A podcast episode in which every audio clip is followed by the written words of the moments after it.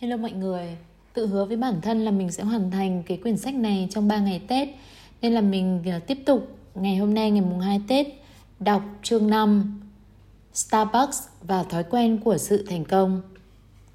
Khi nào nghị lực trở thành bản năng Lần đầu tiên Travis Leach nhìn thấy cha mình dùng thuốc quá liều khi anh lên 9 tuổi Gia đình anh vừa mới chuyển đến một căn hộ nhỏ ở cuối hẻm nơi ở mới nhất trong một chuỗi lần chuyển nhà có vẻ không chấm dứt gần đây đã làm cho họ bỏ nhà cũ đi giữa đêm khuya, ném tất cả đồ đạc của mình vào những túi rác màu đen. Sau khi nhận được một thông báo thu hồi đất, rất nhiều người đến và đi giữa đêm khuya, chủ nhà nói quá ẩm ý. Đôi khi, ở ngôi nhà cũ của mình, Travis từ trường về nhà và thấy các phòng đã sạch sẽ gọn gàng, thức ăn thừa được bọc kỹ lại trong tủ lạnh và những túi nhỏ nước sốt nóng và nước sốt cà chua trong hộp đựng Tupperware. Anh biết điều đó có nghĩa là cha mẹ mình đã tạm thời từ bỏ thuốc viện và dành cả ngày để dọn dẹp điên cuồng. Những việc đó thường kết thúc một cách tồi tệ. Travis cảm thấy an toàn hơn khi căn nhà lộn xộn và cha mẹ anh ngồi trên ghế dài, mắt lim dim xem hoạt hình. Không có chút hỗn loạn nào lúc cuối cơn say thuốc. Cha của Travis là một người đàn ông hiền lành, thích nấu nướng và sống cả đời cách nhà bố mẹ chỉ vài dặm ở Lodi, California vì một lệnh hạn chế từ hải quân. Còn mẹ của Travis, lúc mọi người chuyển đến các căn hộ trong hẻm, đang ở trong tù vì tội tàng trữ thuốc viện và bán dâm. Thực chất, cha mẹ anh là người nghiện và gia đình anh chỉ đang cố giữ một vẻ bình thường như mọi người. Họ đi cắm trại mỗi mùa hè và vào nhiều tối thứ sáu, họ tham gia các trận bóng chày của anh em Travis.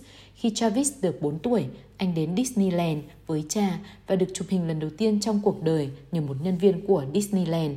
Máy chụp hình của gia đình đã bị bán trong một tiệm cầm đồ nhiều năm trước. Vào buổi sáng, cha em Travis dùng thuốc quá liều, anh và anh trai đang chơi trong phòng khách trên những tấm thảm họ dùng để trải nền mỗi tối để ngủ. Cha của Travis đang chuẩn bị sẵn sàng để làm bánh kép khi ông bước vào phòng tắm. Ông mang theo cái ống tất chứa kim tiên, thư, thìa, bật lửa và gạc bông. Không lâu sau, ông bước ra, mở tủ lạnh để lấy trứng và làm vỡ chúng trên nền nhà. Khi các con ông chạy qua góc tường, cha chúng đang co giật và mặt tái xanh. Anh chị của Travis đã một lần thấy cha dùng thuốc quá liều trước kia và biết phải làm gì. Anh trai Travis xoay cha về phía mình, chị gái thì mở miệng cha để giữ cho ông không cắn phải lưỡi và nói với Travis chạy sang nhà hàng xóm, dùng nhờ điện thoại và gọi 911. Tên cháu là Travis, cha cháu đang qua đời và chúng cháu không biết chuyện gì đã xảy ra, ông ấy không thở. Travis nói dối người cảnh sát trực tổng đài.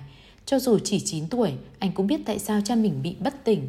Anh không muốn nói điều đó trước mặt hàng xóm, 3 năm trước, một người bạn của cha đã chết trong tầng hầm nhà sau khi tiêm ma túy. Khi các nhân viên cấp cứu đến mang xác đi, hàng xóm nhìn chằm chằm vào Travis và chị anh khi họ đang giữ cửa mở cho băng ca ra ngoài. Một người hàng xóm có một đứa cháu cùng lớp với anh và chẳng lâu sau mọi người trong trường đều biết. Sau khi gác điện thoại, Travis bước về phía cuối con hẻm và đợi xe cấp cứu đến. Cha anh được điều trị tại bệnh viện sáng đó. Bị bắt giam vào đồn cảnh sát vào buổi chiều, và về nhà lại lúc giờ ăn tối. Ông nấu món mì Ý. Sau đó vài tuần, Travis lên 10 tuổi. Khi Travis 16 tuổi, anh bỏ học. Tôi mệt mỏi vì bị gọi là kẻ đồng dâm, anh nói. Mệt mỏi vì mọi người theo tôi về nhà và ném các thứ vào tôi. Mọi thứ thực sự quá sức chịu đựng. Từ bỏ và đi đến một nơi nào đó khác có vẻ sẽ dễ dàng hơn. Anh đi hai tiếng về phía nam, đến Fresno và làm việc tại một hiệu rửa xe. Anh bị sa thải vì không chịu nghe lời. Anh nhận việc ở McDonald's và Hollywood Video. Nhưng khi khách hàng thô lỗ, tao muốn rau trộn dầu giấm, thằng khơ, anh sẽ mất tự chủ. Ra khỏi cửa hàng của tao ngay, anh hét vào mặt một phụ nữ, ném ức gà vào bà ta trước khi quản lý kéo anh vào trong. Đôi khi vì quá buồn, anh sẽ bắt đầu khóc ở giữa ca làm. Anh thường đi làm trễ hay nghỉ một ngày mà không có lý do. Vào buổi sáng, anh sẽ hét vào hình ảnh của mình trong gương, yêu cầu bản thân phải tốt hơn để kiểm soát cảm xúc. Nhưng anh không thể hoạt động được với người khác và anh cũng không đủ mạnh mẽ để vượt qua những lần phê bình nhỏ giọt và sỉ nhục. Khi hàng người đăng ký ở chỗ anh quá dài, quản lý sẽ la ó, tay của Travis sẽ bắt đầu giật run lên và anh cảm thấy như mình không thể nín thở được. Anh tự hỏi đây có phải là điều mà cha mẹ anh cảm thấy vì không thể chống lại được cuộc sống nên họ bắt đầu dùng thuốc. Một ngày nọ, một khách hàng thường xuyên ở Hollywood Video biết một ít về Travis đề nghị anh suy nghĩ về việc làm tại Starbucks. Chúng tôi đang mở một cửa hàng mới ở Fort Washington và tôi sắp làm trợ lý quản lý. Người đàn ông nói, cháu nên đăng ký. Một tháng sau, Travis là một nhân viên làm ca sáng. Đó là 6 năm trước. Hiện nay, ở tuổi 25, Travis là quản lý của hai cửa hàng Starbucks, giám sát 40 nhân viên và chịu trách nhiệm doanh thu hơn 2 tỷ đô la mỗi năm. Mức lương của anh là 44.000 đô la. Anh có quỹ hưu 401.000 và không có khoản nợ nào. Anh không bao giờ đi làm trễ, anh không buồn phiền vì công việc. Khi một nhân viên của anh bắt đầu khóc, sau khi một khách hàng hét vào cô, Travis đưa cô ta ra nơi khác để nói chuyện. Tạp dề của bạn là một tấm khiên, anh nói với cô. Không điều gì mọi người nói có thể làm bạn tổn thương, bạn sẽ luôn luôn rắn giỏi như bạn muốn. Anh nhận được bài học đó trong một lớp huấn luyện của Starbucks, một chương trình huấn luyện giáo dục bắt đầu từ những ngày đầu tiên của anh và kéo dài suốt sự nghiệp nhân viên.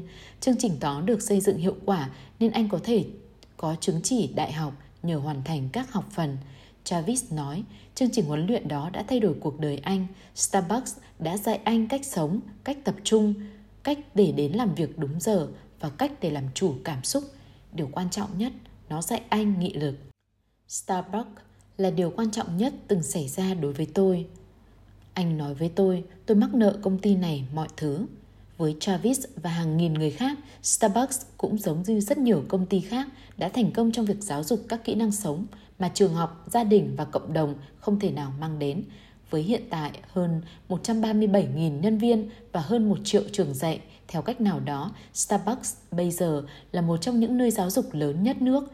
Tất cả những nhân viên đó vào năm đầu tiên dành ít nhất 50 giờ ở các phòng học Starbucks và hơn hàng chục người ở nhà cùng sách hướng dẫn của Starbucks trò chuyện với các cố vấn được chỉ định cho họ. Điểm cốt lõi của quá trình giáo dục đó là sự tập trung cao độ vào một thói quen quan trọng nhất, nghị lực. Hàng chục nghiên cứu chỉ ra rằng nghị lực là thói quen duy nhất và quan trọng nhất giúp cá nhân thành công. Ví dụ như trong một nghiên cứu năm 2005, các nhà nghiên cứu từ Đại học Pennsylvania phân tích 164 học sinh lớp 8 đo chỉ số IQ và các yếu tố khác bao gồm những học sinh đó thể hiện nghị lực bao nhiêu như những bài kiểm tra tính tự kỷ luật đo được. Những học sinh đạt được mức nghị lực cao có vẻ đạt được điểm cao hơn trong lớp và có được sự thừa nhận vào nhiều trường tuyển. Chúng ít nghỉ học hơn và dành thời gian để xem TV và nhiều thời gian hơn để làm bài tập. Những thanh niên có tính tự giác cao thể hiện tốt hơn các bạn hay bốc đồng cùng lứa trên các lĩnh vực liên quan đến học thuật. Các nhà nghiên cứu viết, Tính tự giác dự đoán việc học tập tốt hơn chỉ số IQ. Tính tự giác cũng dự đoán học sinh nào sẽ cải thiện điểm số thông qua các khóa học trong năm. Trong khi chỉ số IQ thì không, tính tự giác có một tác động lớn hơn trong học tập hơn là tài năng trí tuệ. Và theo các nghiên cứu, cách tốt nhất để củng cố nghị lực và mang đến cho học sinh một lợi thế là đưa chúng thành thói quen. Đôi lúc nó giống như những người tự kiểm soát tốt, không làm việc chăm chỉ, nhưng đó là vì họ đã biến thành biến nó thành bản năng. Angela Duckworth, một nhà nghiên cứu của Đại học Pennsylvania nói với tôi, nghị lực của họ xuất hiện mà không cần họ phải nghĩ về nó. Starbucks, nghị lực không chỉ là sự ham học hỏi trên lý thuyết khi công ty bắt đầu xây dựng ra chiến lược phát triển quy mô lớn vào cuối năm 1990, các nhà điều hành nhận ra rằng sự thành công đó đòi hỏi phải phát triển một môi trường, trong đó chứng thực trả 4 đô la được một cốc cà phê. Công ty cần huấn luyện các nhân viên để đưa ra một ít niềm vui đi kèm với cà phê sữa và bánh nướng. Vì thế từ rất sớm, Starbucks bắt đầu nghiên cứu cách họ có thể dạy cho các nhân viên điều chỉnh cảm xúc và tổ chức kỷ luật để đưa ra một tinh thần hăng hái trong mọi lần phục vụ. Nếu các nhân viên không được huấn luyện để bỏ qua một bên những vấn đề cá nhân, cảm xúc của một vài nhân viên sẽ không thể tránh khỏi tác động đến cách họ cư xử với khách hàng. Tuy nhiên, nếu một nhân viên biết cách tập trung và giữ kỷ luật, cho dù cuối một ca làm việc 8 tiếng, họ cũng sẽ mang đến một dịch vụ thức ăn nhanh, cao cấp hơn mà các khách hàng khác của Starbucks mong muốn. Công ty dành hàng tỷ đô la phát triển các chương trình để huấn luyện các nhân viên về tính kỷ luật. Trong thực tế, các nhà điều hành viết sách hướng dẫn phục vụ như những người hướng dẫn để giúp nhân viên biết cách đưa nghị lực thành thói quen trong cuộc sống. Một phần nào đó, những chương trình đó là lý do tại sao Starbucks phát triển từ một công ty ở Seattle im ắng thành một công ty lớn và vững mạnh với hơn 17.000 cửa hàng và lợi nhuận hơn 10 tỷ đô la một năm. Starbucks làm điều đó như thế nào?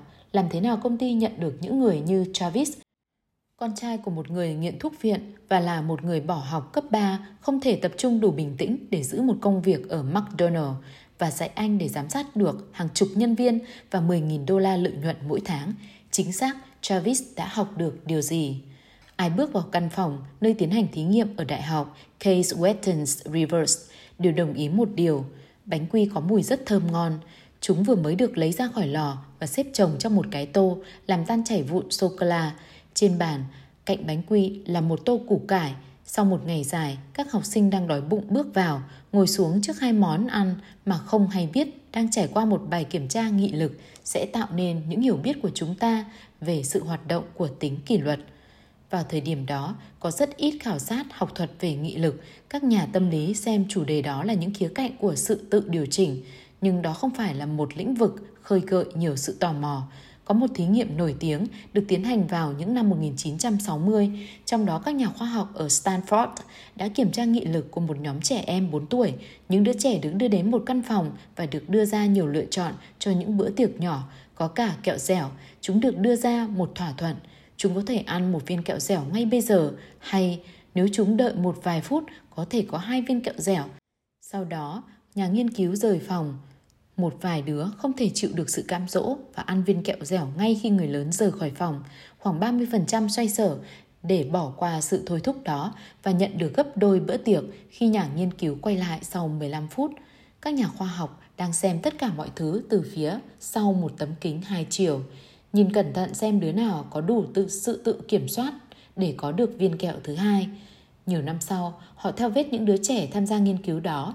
Hiện tại, chúng đang học trung học. Các nhà nghiên cứu hỏi về điểm số của chúng và điểm sát. Khả năng duy trì tình bạn và khả năng đương đầu với những vấn đề quan trọng. Họ nhận ra những đứa trẻ có thể chờ đợi phần thưởng lâu nhất, cuối cùng có được điểm số tốt nhất và có điểm sát cao hơn 210 điểm so với những đứa trẻ khác – Chúng nổi tiếng hơn và dùng ít thuốc hơn. Nếu bạn biết cách tránh được sự cám dỗ của kẹo dẻo như một đứa trẻ chưa đến tuổi đi học, có vẻ như bạn cũng biết cách làm bản thân mình đến lớp đúng giờ và kết thúc bài tập khi bạn lớn hơn, cũng như cách kết bạn và chịu đựng áp lực từ đồng nghiệp. Có vẻ như những đứa trẻ đã bỏ lơ kẹo dẻo có những kỹ năng tự điều chỉnh giúp mang đến cho chúng một lợi thế trong suốt cuộc đời. Các nhà khoa học bắt đầu tiến hành các thí nghiệm liên quan, cố gắng tìm ra cách để giúp những đứa trẻ tăng các kỹ năng tự điều chỉnh. Họ biết được rằng dạy chúng những bí quyết đơn giản như vẽ một bức tranh để tự làm sao lãng mình hay tưởng tượng có một cái khung xung quanh kẹo dẻo để chúng giống như một bức ảnh hơn và ít giống sự cám dỗ hơn. Giúp chúng học cách tự kiểm soát vào những năm 1980, một lý thuyết hình thành được chấp nhận rộng rãi, nghị lực là một kỹ năng có thể học được một điều có thể được dạy giống như cách những đứa trẻ học làm toán và nói cảm ơn nhưng nguồn tài trợ cho những hướng dẫn đó rất hiếm chủ đề nghị lực không thịnh hành nhiều nhà khoa học của stanford đã chuyển sang lĩnh vực nghiên cứu khác Tuy nhiên, khi một nhóm tiến sĩ tâm lý học ở Case Western có một người tên Mark Muraven khám phá được những nghiên cứu vào giữa thế kỷ 20, họ bắt đầu đặt ra những câu hỏi mà các nghiên cứu trước có vẻ không trả lời được. Với Muraven, mô hình nghị lực như kỹ năng không phải là lời giải thích thỏa đáng. Sau cùng, kỹ năng là điều gì đó duy trì không đổi từ ngày này sang ngày khác. Nếu bạn có kỹ năng làm trứng ốp la vào thứ tư, bạn sẽ vẫn biết cách làm nó vào thứ sáu. Mặc dù với kinh nghiệm của Muraven, có vẻ như ông đã quên mất cách sử dụng nghị lực mọi lúc. Vài buổi tối, ông trở về nhà sau khi làm việc và không gặp vấn đề gì khi đi bộ tập thể dục. Những ngày khác, Ông không thể làm gì khác ngoài việc nằm trên ghế dài và xem tivi như thể não của ông hay ít nhất phần não chịu trách nhiệm làm ông tập thể dục đã quên cách gợi ra nghị lực để ông đẩy ra khỏi cửa. Có những ngày ông ăn uống rất lành mạnh, những ngày khác khi mệt mỏi ông tới chỗ máy bán hàng tự động nhồi cho mình kẹo và khoai tây chiên. Muraven tự hỏi nếu nghị lực là một kỹ năng vậy tại sao nó không duy trì từ ngày này sang ngày khác? Ông nghi ngờ có điều gì về nghị lực hơn những điều các thí nghiệm trước đây đã tiết lộ. Nhưng làm sao để kiểm tra điều đó trong phòng thí nghiệm? Cách giải quyết của Muraven là phòng thí nghiệm có một cái bánh mì quy vừa nướng xong và một bát củ cải. Căn phòng thực chất là một phòng kín, có một tấm gương hai chiều, có trang bị một cái bàn, một cái ghế gỗ, một cái chuông tay và một cái lò nướng bánh. 67 sinh viên chưa tốt nghiệp được tuyển và được thông báo bỏ một bữa ăn. Từng người một, các sinh viên ngồi trước hai cái tô. Mục đích của thí nghiệm này là kiểm tra nhận thức mùi vị. Một nhà nghiên cứu nói với các sinh viên, nhưng thật ra không phải thế. Mục đích là buộc các sinh viên, nhưng chỉ vài người, áp dụng nghị lực.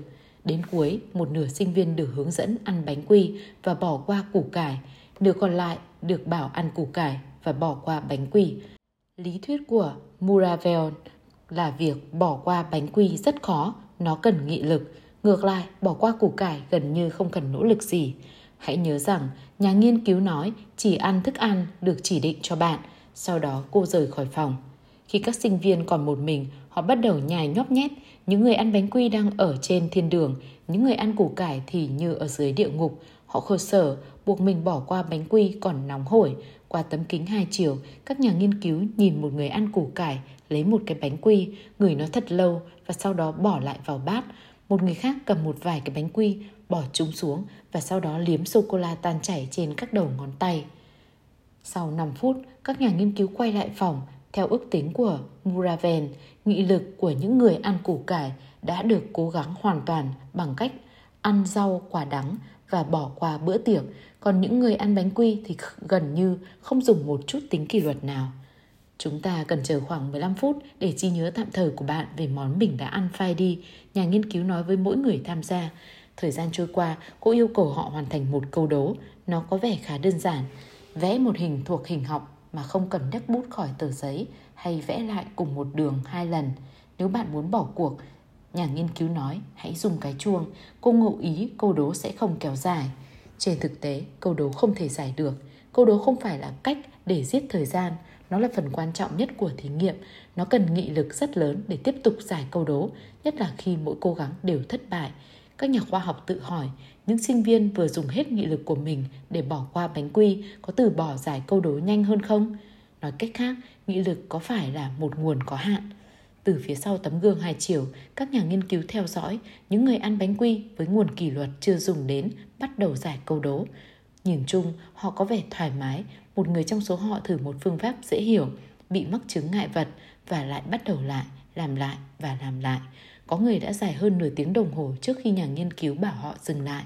Trung bình, những người ăn bánh quy dành gần 19 phút một người để cố gắng giải câu đố trước khi họ rung chuông. Những người ăn củ cải với nghị lực đã cạn kiệt, cư xử hoàn toàn khác, họ lầm bầm khi đang giải, họ nản chí.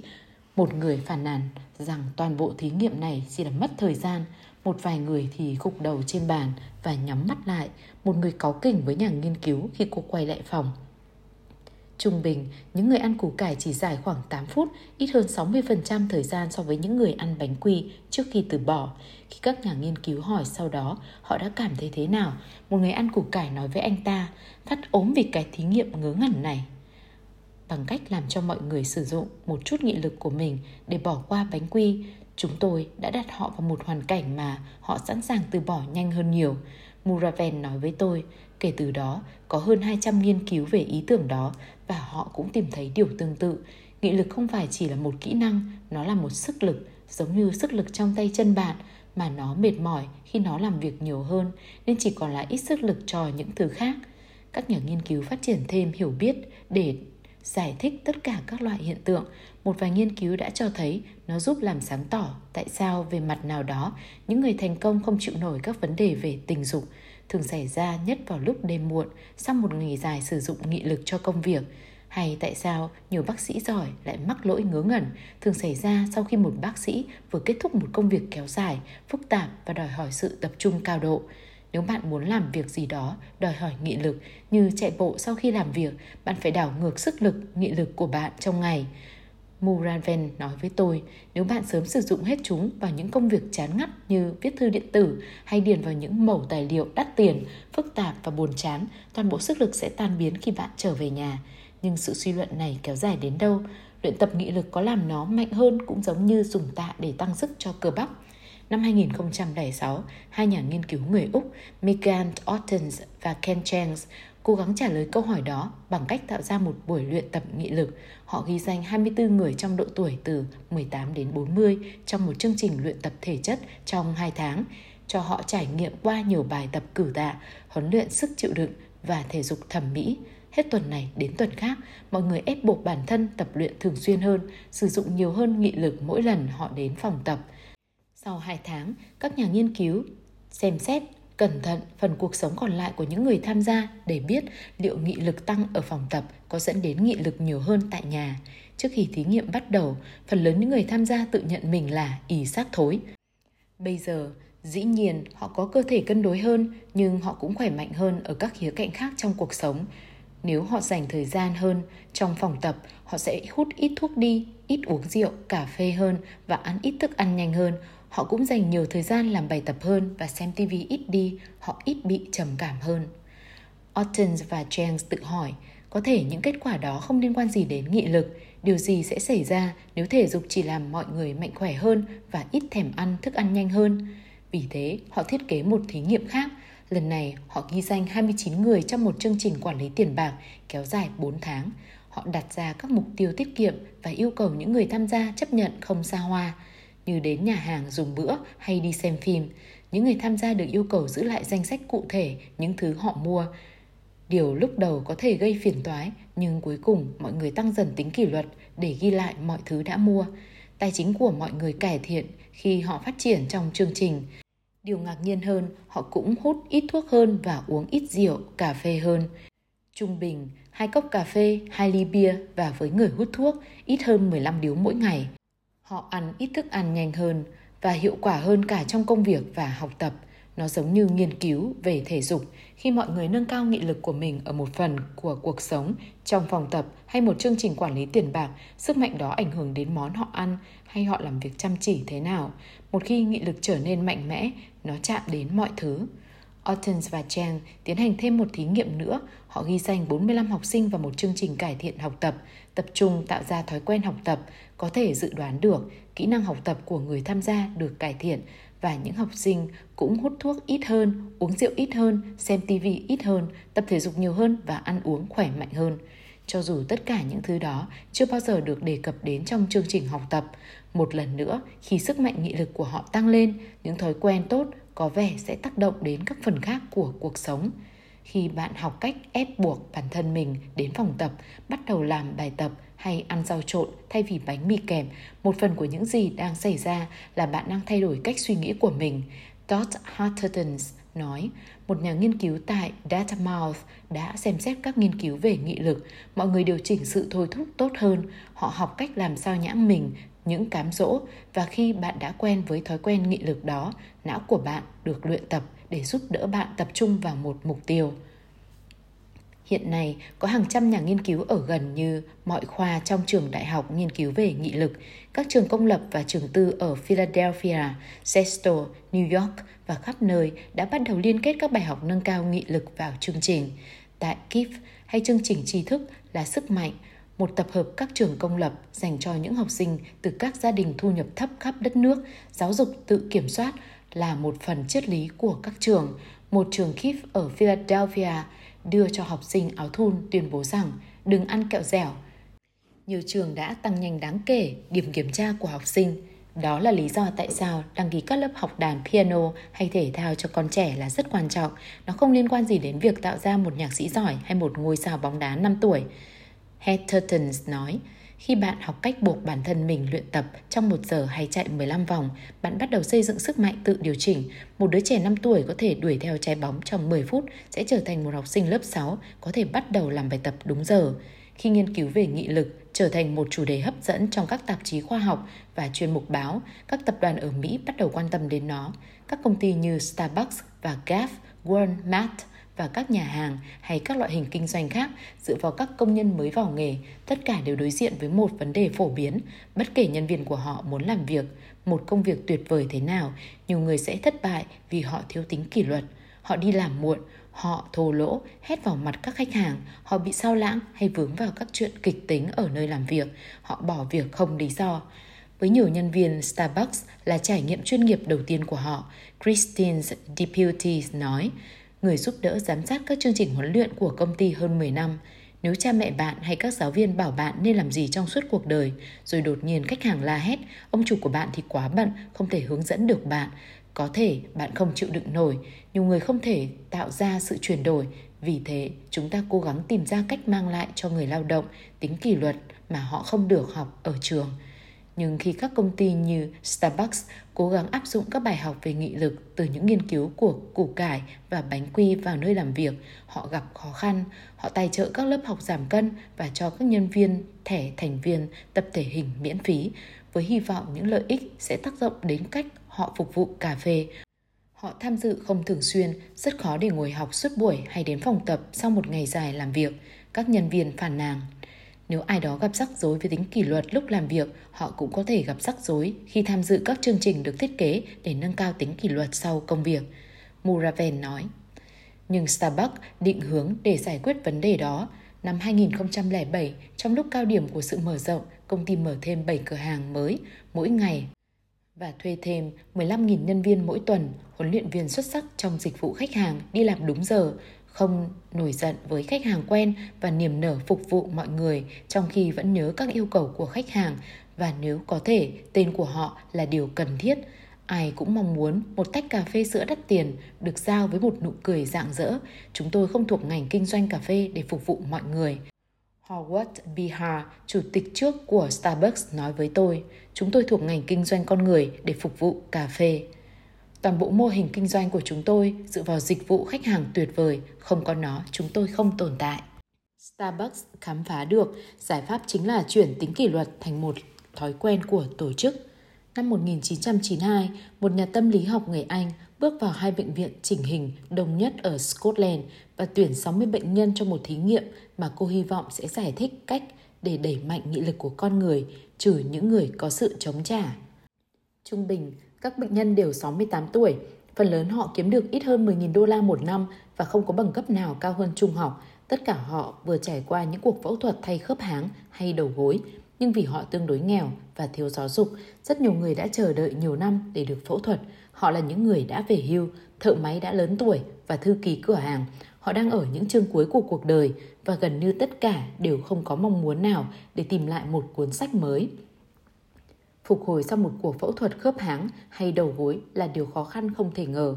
Cuộc phẫu thuật liên quan đến các cơ chung bị tổn thương nghiêm trọng và cưa qua xương. Trong lúc phục hồi, những cử động nhỏ nhất rời chỗ trên giường hay cong một khớp có thể đau đớn khôn cùng. Tuy nhiên, những bệnh nhân cần thiết phải bắt đầu tập thể dục gần như ngay khi họ vừa tỉnh lại sau cuộc phẫu thuật. Họ phải bắt đầu di chuyển chân và khớp háng trước khi các cơ và da lành lại hay sẹo vết mổ làm kẹt khớp phá hủy tính mềm dẻo của nó. Thêm vào đó, nếu các bệnh nhân không bắt đầu tập luyện, họ có nguy cơ tăng vón cục máu. Nhưng vì đau đớn quá độ nên mọi người thường bỏ qua giai đoạn phục hồi chức năng các bệnh bệnh nhân. Thường những bệnh nhân lớn tuổi từ chối làm theo yêu cầu của bác sĩ.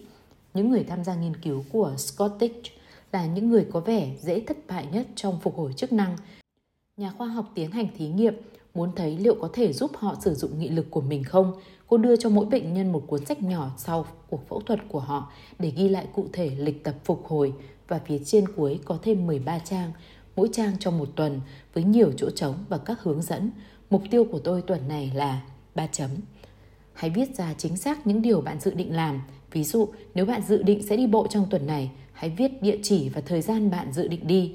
Cô yêu cầu các bệnh nhân điền vào từng trang với những kế hoạch cụ thể sau đó, cô so sánh sự phục hồi của những người viết ra các kế hoạch với những bệnh nhân nhận được cùng một cuốn sách nhỏ đó nhưng không viết gì cả.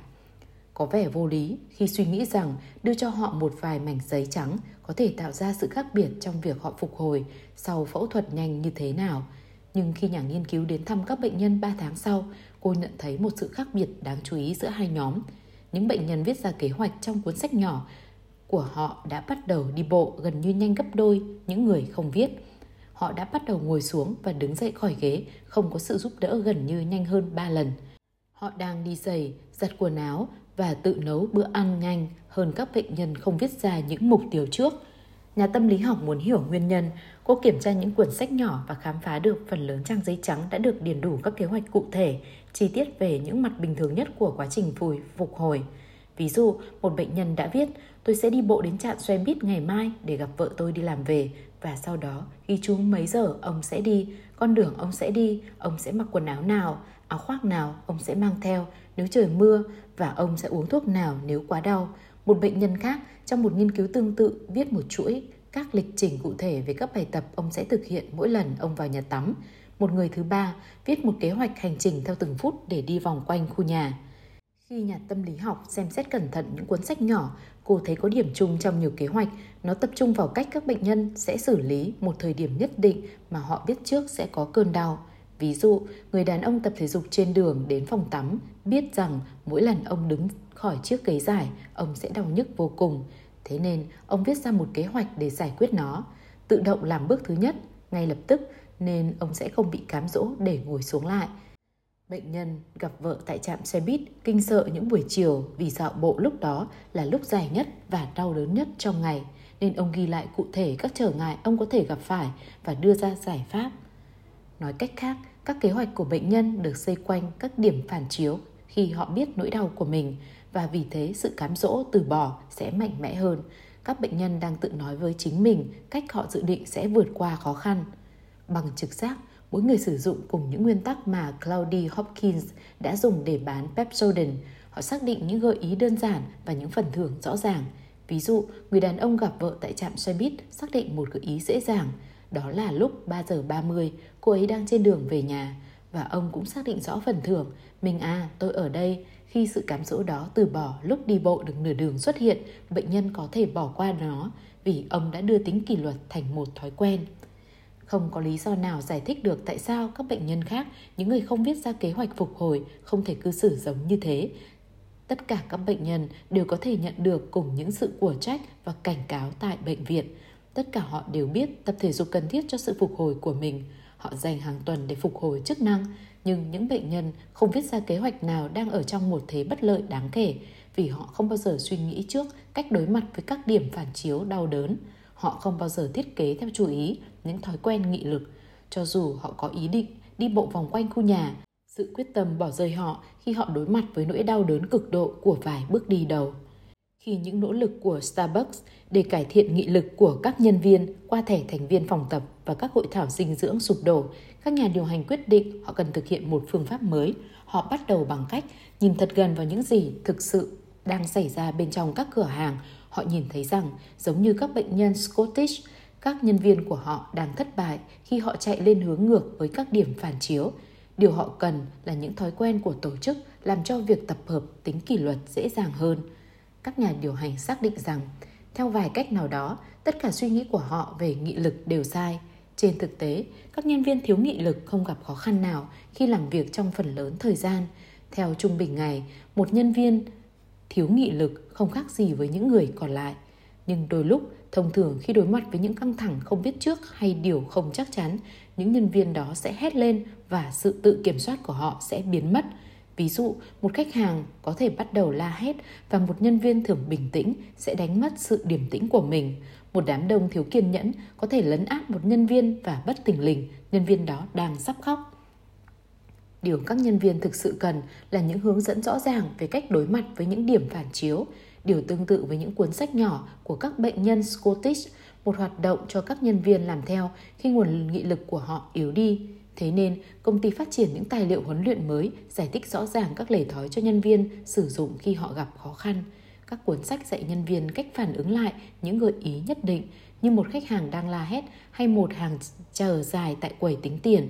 Các quản lý huấn luyện nhân viên đóng vai với họ cho đến khi những phản ứng đó trở thành tự động. Công ty xác định các phần thưởng cụ thể, một người khách biết ơn sự tán dương của quản lý mà các nhân viên sẽ xem như bằng chứng của một công việc hoàn thành tốt. Starbucks dạy nhân viên cách giải quyết khó khăn bằng cách mang đến cho họ vòng lặp thói quen của nghị lực. Ví dụ như khi Travis bắt đầu làm việc ở Starbucks, quản lý của anh giới thiệu ngay với anh những thói quen. Một trong những việc khó khăn nhất của công việc này là đối mặt với một khách hàng đang giận dữ. Quản lý của Travis nói với anh, khi ai đó bước đến và bắt đầu hét vào mặt bạn vì họ nhận sai đồ uống, phản ứng đầu tiên của bạn là gì? Tôi không biết, Travis nói. Tôi đoán tôi cảm thấy sợ hay tức giận. Điều đó là bình thường, quản lý của anh nói. nhưng công việc của chúng ta là cung cấp dịch vụ khách hàng tốt nhất cho dù đang có áp lực. Người quản lý mở sách hướng dẫn của công ty và chỉ cho Travis một trang trống rất nhiều. Ở đầu trang có ghi, khi một khách hàng không vui vẻ, kế hoạch của tôi là Cuốn sách hướng dẫn này là để cho bạn tưởng tượng những tình huống không dễ chịu và viết ra một kế hoạch để phản ứng lại.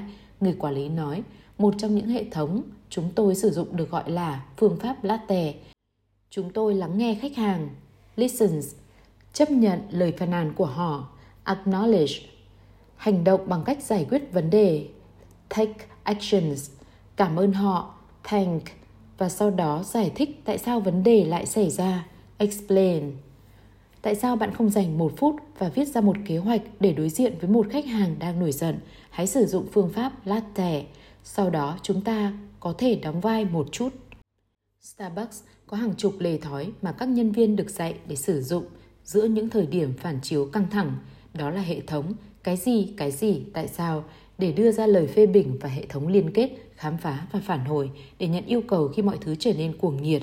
Có những thói quen được học để giúp các nhân viên chỉ ra được sự khác biệt giữa những khách hàng quen chỉ muốn cà phê của mình một khách hàng vội vã nói với cảm giác gấp gáp và có vẻ thiếu kiên nhẫn hay nhìn vào đồng hồ.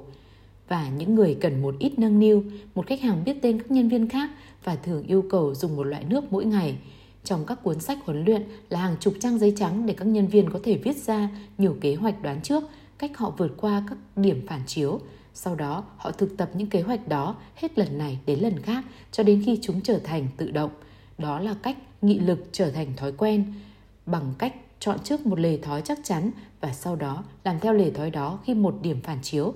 Khi các bệnh nhân Scottish điền vào quyển sách nhỏ của mình hay Travis học phương pháp latte, họ quyết định trước cách phản ứng lại một gợi ý, một cơ bị đau hay một khách hàng đang nổi giận. Khi một gợi ý đến, hành động xảy ra.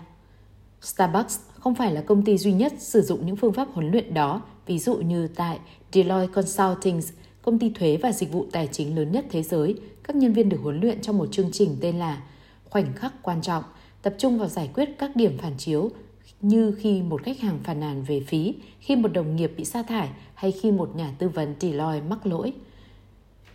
Với từng khoảng khắc như thế, có những lề thói được lập trình sẵn, hãy tò mò, nói điều không ai nói, áp dụng quy tắc 555, hướng dẫn các nhân viên cách họ nên phản ứng. Tại Container Store, các nhân viên nhận được hơn 185 giờ huấn luyện chỉ trong năm đầu tiên. Họ được dạy để nhận ra các điểm phản chiếu như một đồng nghiệp nổi giận hay một khách hàng quá sức chịu đựng và những thói quen như những lề thói cho người mua sắm điềm tĩnh hay làm lắng dịu cuộc đối đầu. Ví dụ như một khách hàng bước vào có vẻ quá sức chịu đựng, một nhân viên ngay lập tức nhờ họ hình dung không gian trong nhà mà họ muốn được sắp xếp và mô tả họ sẽ cảm thấy thế nào khi mọi thứ đứng đúng vị trí của nó chúng ta có khách hàng tìm đến và nói Đến đây tốt hơn là đến thăm bác sĩ tâm lý của tôi, giám đốc điều hành của công ty nói với một nhà báo. Howard Schultz, người xây dựng Starbucks thành một người khổng lồ, không khác nhiều với Travis theo vài cách nào đó. Ông lớn lên trong một ngôi nhà tái định cư ở Brooklyn, chỉ có hai phòng ngủ cho cha mẹ và ba anh em. Khi Schultz lên 7 tuổi, cha ông bị vỡ mắt cá chân và mất công việc lái xe tải – nó đã lấy đi tất cả và đẩy gia đình ông vào cảnh khủng hoảng. Cha của ông, sau khi chữa lành mắt cá chân, bắt đầu đi vòng suốt một chuỗi các công việc lương thấp. Cha tôi không bao giờ tìm được lối đi cho mình. Jones nói với tôi, tôi nhìn thấy lòng tự trọng của ông giảm dần, tôi cảm thấy còn rất nhiều việc cho ông có thể hoàn thành được. Ngôi trường Jones học là một nơi hoang vu, đông nghẹt người, có sân chơi trải ngựa đường và những đứa trẻ đang chơi bóng đá, bóng rổ, bóng chày mini, bóng đề tập đấm, bóng đập và bất cứ trò chơi nào khác mà chúng có thể nghĩ ra. Nếu đội của bạn thua, phải mất một giờ sau mới có lượt chơi khác.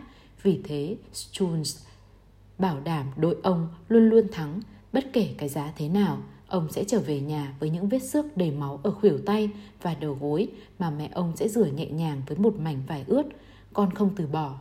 Bà nói, tinh thần cạnh tranh giúp ông có được một suất học bổng học bóng đá ở đại học Ông bị vỡ quai hàm và không bao giờ chơi thêm một trận nào nữa. Một chứng chỉ giao tiếp và cuối cùng là một công việc nhân viên bán hàng Xerox ở thành phố New York. Ông thức dậy mỗi buổi sáng, đến tòa nhà văn phòng mới ở giữa thành phố, đi thang máy đến tầng trên cùng và đi đến từng phòng một. Lịch sự hỏi thăm liệu có ai hứng thú với mực in hay máy photo không. Sau đó, ông đi thang máy xuống tầng 1 và bắt đầu lại từ đầu. Vào đầu những năm 1980, khi đang làm việc cho một nhà sản xuất nhựa, ông để ý thấy một nhà bán lẻ ít được biết đến ở Seattle đang yêu cầu một con số không bình thường các chóp nhỏ giọt cà phê. Schultz cảm thấy yêu công ty đó. Hai năm sau, khi ông nghe được rằng Starbucks lúc đó chỉ có 6 cửa hàng đang giao bán, ông hỏi những người ông quen biết để có đủ tiền mua nó. Đó là năm 1987, trong vòng 3 năm có 84 cửa hàng, trong vòng 6 năm có hơn 1.000 cửa hàng. Ngày nay có 17.000 cửa hàng ở hơn 50 nước. Tại sao Stutz lại trở nên quá khác biệt với tất cả những đứa trẻ còn lại trên sân chơi đó? Vài bạn học cũ của ông hiện là cảnh sát và lính cứu hỏa ở Brooklyn. Những người khác đang ở trong tù. Stutz đáng giá hơn 1 tỷ đô la. Ông được giới thiệu là một trong những giám đốc điều hành tuyệt vời nhất thế kỷ 20. Ông tìm thấy sự quyết đoán, nghị lực để leo lên từ một ngôi nhà tái định cư thành một máy bay tư nhân ở đâu. Tôi thực sự không biết, ông nói với tôi. Mẹ tôi luôn luôn nói rằng con sẽ là người đầu tiên bước vào đại học, con sẽ là một chuyên gia, con sẽ làm chúng ta tự hào. Bà sẽ hỏi những câu hỏi nhỏ. Tối nay con định học thế nào? Mai con định làm gì? Làm sao con biết mình đã sẵn sàng cho bài kiểm tra? Chính những điều đó huấn luyện tôi đặt ra các mục tiêu. Tôi đã thực sự may mắn, ông nói, và tôi thật sự một cách chân thật tin tưởng rằng nếu bạn nói với mọi người họ có điều họ cần để thành công, họ sẽ chứng minh là bạn đúng. Sự tập trung của Stutz vào huấn luyện nhân viên và dịch vụ khách hàng đưa Starbucks trở thành một trong những công ty thành công nhất thế giới. Trong nhiều năm, cá nhân ông liên quan đến gần như mọi vấn đề hoạt động của công ty. Năm 2000, vì kiệt sức, ông chuyển giao những hoạt động ngày hàng ngày cho các nhà điều hành khác. Tại thời điểm đó, Starbucks bắt đầu loạn trọng. Trong vòng vài năm, khách hàng phàn nàn về chất lượng của thức uống và dịch vụ khách hàng. Các nhà điều hành tập trung vào việc mở rộng điên cuồng và thường bỏ qua những lời phàn nàn đó. Các nhân viên không vui vẻ, nhiều khảo sát cho thấy mọi người đang bắt đầu xếp Starbucks ngang hàng với các loại cà phê nhạt nhẽo và những nụ cười trống rỗng. Vì thế năm 2008, Schultz trở lại vị giám đốc điều hành. Một trong những ưu tiên của ông là tái cấu trúc chương trình huấn luyện của công ty để làm mới lại sự tập trung và nhiều vấn đề, bao gồm giúp đỡ nhân viên hay bạn hợp tác. Theo biển ngữ của Starbucks, nghị lực và sự tự tin, chúng tôi phải bắt đầu tìm kiếm lại lòng tin của khách hàng và bạn hợp tác, Schutz nói với tôi. Khoảng cùng lúc đó, một làn sóng nghiên cứu xuất hiện Nhìn vào khoa học của nghị lực theo cách hơi khác biệt, các nhà nghiên cứu nhận thấy rằng vài người như Travis có thể tạo ra những thói quen nghị lực tương đối dễ dàng. Tuy nhiên, những người khác thì phải nỗ lực dù cho họ nhận được bao nhiêu huấn luyện và sự hỗ trợ đi nữa. Điều gì tạo ra sự khác biệt đó? Mark Muraven, lúc đó là giáo sư trường đại học Albany, lập ra một thí nghiệm mới. Ông đưa các sinh viên chưa tốt nghiệp vào một phòng có một cái đĩa bánh quỳ mới còn ấm và yêu cầu họ bỏ qua bữa tiệc. Một nửa những người tham gia được đối xử tốt. Chúng tôi yêu cầu bạn làm ơn đừng ăn bánh quy được chứ, một nhà nghiên cứu nói. Sau đó, cô trình bày mục đích của thí nghiệm, giải thích rằng nó nhằm để đo khả năng cưỡng lại sự cám dỗ. Cô cảm ơn họ vì đã góp thời gian. Nếu bạn có lời đề nghị nào hay suy nghĩ về cách chúng ta có thể cải thiện thí nghiệm này, hãy cho tôi biết. Chúng tôi muốn bạn giúp đỡ để làm thí nghiệm này tốt nhất có thể. Một nửa người tham gia còn lại không được nâng niu giống như vậy, họ chỉ đơn giản được đưa ra các yêu cầu. Bạn không được ăn bánh quy, nhà nghiên cứu nói với họ. Cô cũng không giải thích mục tiêu của thí nghiệm, khen ngợi họ hay thể hiện chút hứng thú nào trong phản hồi của họ. Cô chỉ nói họ làm theo hướng dẫn. Chúng ta sẽ bắt đầu ngay bây giờ, cô nói. Sinh viên ở cả hai nhóm phải bỏ qua bánh quy còn ấm khoảng 5 phút sau khi nhà nghiên cứu rời khỏi phòng. Không ai được chịu thua sự cám dỗ. Sau đó nhà nghiên cứu trở lại, cô yêu cầu mỗi sinh viên nhìn vào một màn hình máy tính. Nó được lập trình để lóe lên các con số trên màn hình, từng số 1, 0,5 giây một lần. Những người tham gia được yêu cầu nhấn phím cách mỗi lần họ thấy một số 6 và số 4 theo sau. Nó trở thành cách chuẩn mực để đo lường nghị lực, chú ý đến một chuỗi các con số nhàm chán lóe lên, đòi hỏi sự tập trung gần giống như giải một câu đố không thể trả lời. Những sinh viên được đối xử lịch thiệp hoàn toàn làm tốt bài kiểm tra trên máy tính. Khi nào một số 6 nháy lên và một số 4 theo sau, họ nhấn phím cách. Họ có thể duy trì sự tập trung trong suốt 12 phút. Mặc dù bỏ qua bánh quy, họ vẫn có nghị lực để nhìn chăm chú. Ngược lại, những sinh viên bị đối xử thô lỗi và rất tệ, họ luôn quên ấn phím cách, họ nói họ đang mệt mỏi và không thể tập trung. Các nhà nghiên cứu xác định nghị lực của họ đã mệt mỏi do những hướng dẫn không lịch thiệp. Khi Muraven bắt đầu khám phá tại sao những sinh viên được đối xử lịch thiệp có nhiều nghị lực hơn, ông nhận ra sự khác biệt là ý thức về kiểm soát mà họ đã trải qua. Chúng tôi tìm thấy nó lặp đi lặp lại. Muraven nói với tôi, khi mọi người được yêu cầu làm gì đó để cần sự tự kiểm soát, nếu họ nghĩ rằng họ đang làm nó vì lý do cá nhân, nếu họ cảm thấy như đó là một sự lựa chọn hay điều gì đó họ yêu thích vì nó giúp đỡ ai, nó sẽ ít gánh nặng hơn. Nếu họ cảm thấy mình không có quyền tự chủ nào, nếu họ chỉ làm theo các yêu cầu, nghị lực của họ suy yếu nhanh, trong cả hai trường hợp, mọi người đều phải phớt lờ bánh quy, nhưng khi những sinh viên được đối xử như một cái máy hơn là con người, họ cần nhiều nghị lực hơn. Với nhiều công ty và tổ chức, sự hiểu biết có hàm ý rất lớn, chỉ đơn giản cho các nhân viên cảm thấy có tác dụng, cảm giác họ có quyền kiểm soát, rằng họ có thẩm quyền ra quyết định thực sự, có thể làm tăng hoàn toàn mức năng lượng và tập trung họ mang vào công việc.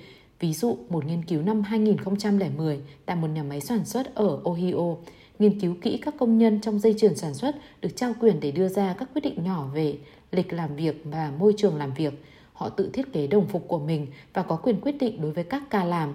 Không thay đổi bất cứ điều gì, tất cả các quy trình sản xuất và mức lương vẫn giữ nguyên. Trong vòng 2 tháng, năng suất của nhà máy tăng 20%, các công nhân nghỉ giải lao ngắn gọn, họ mắc ít lỗi hơn, trao cho công nhân cảm giác, kiểm soát, giúp cải thiện mức tự kỷ luật của họ mang vào công việc.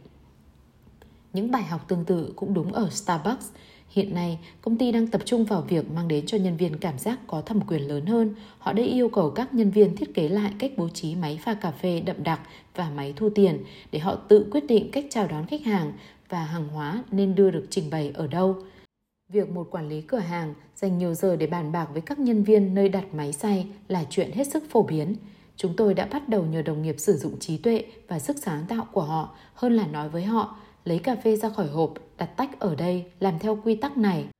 Chris Inskov, phó chủ tịch của Starbucks nói, mọi người muốn được tự kiểm soát cuộc sống của mình. Tốc độ thay thế nhân viên giảm xuống, sự thỏa mãn của khách hàng tăng lên. Kể từ khi Schultz trở lại, Starbucks đã tăng doanh thu hơn 1,2 tỷ đô la mỗi năm. Khi Travis 16 tuổi, trước khi anh bỏ học và bắt đầu làm việc tại Starbucks, mẹ anh kể cho anh nghe một câu chuyện.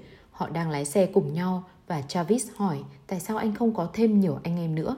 Mẹ của anh luôn cố gắng thành thực hết sức với các con và vì thế bà nói với anh rằng mình đã mang thai hai năm trước khi sinh Travis nhưng đã nạo thai. Bà giải thích lúc đó họ đã có hai đứa con và họ bị mắc nghiện. Họ không nghĩ họ có thể nuôi thêm một đứa trẻ nào nữa. Một năm sau đó, bà mang thai Travis. Bà đã nghĩ đến việc nạo thai một lần nữa, nhưng điều đó quá sức chịu đựng. Để mọi thứ theo tự nhiên sẽ dễ dàng hơn nhiều. Travis được sinh ra. Bà nói với tôi rằng bà đã phạm rất nhiều lỗi lầm, nhưng sinh ra tôi là một trong những việc tốt nhất xảy đến với bà. Travis nói, khi cha mẹ bạn là những người nghiện, bạn dần biết rằng bạn không thể lúc nào cũng tin tưởng họ được. Nhưng tôi thực sự may mắn khi tìm được những ông chủ cho tôi những gì tôi đang thiếu. Nếu mẹ tôi đã từng được may mắn như tôi, tôi nghĩ mọi thứ xảy đến với bà sẽ khác. Vài năm sau cuộc nói chuyện đó, cha của Travis gọi đến nói rằng máu của mẹ ông đã bị nhiễm trùng qua một điểm trên cánh tay mà bà dùng để tiêm thuốc. Ngay lập tức, Travis lái xe đến bệnh viện ở Lodi, nhưng bà đã bất tỉnh ngay lúc bà được chuyển đến. Nửa tiếng sau, bà qua đời khi họ đỡ các thiết bị hỗ trợ sự sống ra. Một tuần sau, cha của Travis nằm viện vì bệnh viêm phổi. Phổi của ông đã suy kiệt. Travis lại lái xe đến Lodi, nhưng lúc đó 8 giờ 2 tối. Anh bước vào phòng cấp cứu, một y tá thô lỗ bảo anh nên quay trở lại vào ngày mai, giờ thăm nom đã qua rồi. Travis đã suy nghĩ rất nhiều về khoảng khắc đó kể từ lúc ấy. Anh vẫn chưa bắt đầu làm việc tại Starbucks. Anh vẫn chưa học được cách kiểm soát cảm xúc của mình. Anh vẫn chưa có thói quen mà kể từ đó anh dành nhiều năm để luyện tập. Khi nghĩ về cuộc sống hiện tại của mình, về việc anh đã cách xa thế giới bao nhiêu khi xảy ra việc dùng thuốc quá liều, xe bị đánh cắp trên đường vào nhà và một y tá có vẻ như một chướng ngại vật không thể vượt qua. Anh tự hỏi làm sao để vượt qua những khoảng cách dài trong một khoảng thời gian ngắn như thế. Nếu cha tôi mất một năm sau đó, mọi thứ đã khác rồi, Travis nói với tôi. Đến lúc đó, anh đã biết cách nài xin cô y tá một cách bình tĩnh. Anh cũng biết thẩm quyền của cô và hỏi một cách lịch sự trong một ngoại lệ nhỏ, anh có thể vào được bên trong bệnh viện rồi. Thay vì thế, anh bỏ cuộc và bước đi. Tôi nói, tất cả những gì tôi muốn làm là nói chuyện với ông một lần thôi. Còn cô ta thì nói, ông ấy còn chưa tỉnh lại và đã hết giờ thăm nom rồi, hãy quay lại vào ngày mai. Tôi không biết phải nói gì, tôi cảm thấy mình thật nhỏ bé. Đêm đó, cha của Travis mất. Hàng năm, vào ngày rỗ của ông, Travis thức dậy thật sớm, tắm rất lâu, sắp xếp cả ngày làm việc cẩn thận đến từng chi tiết và sau đó lái xe đi làm. Anh luôn luôn đi làm đúng giờ. Hết chương 5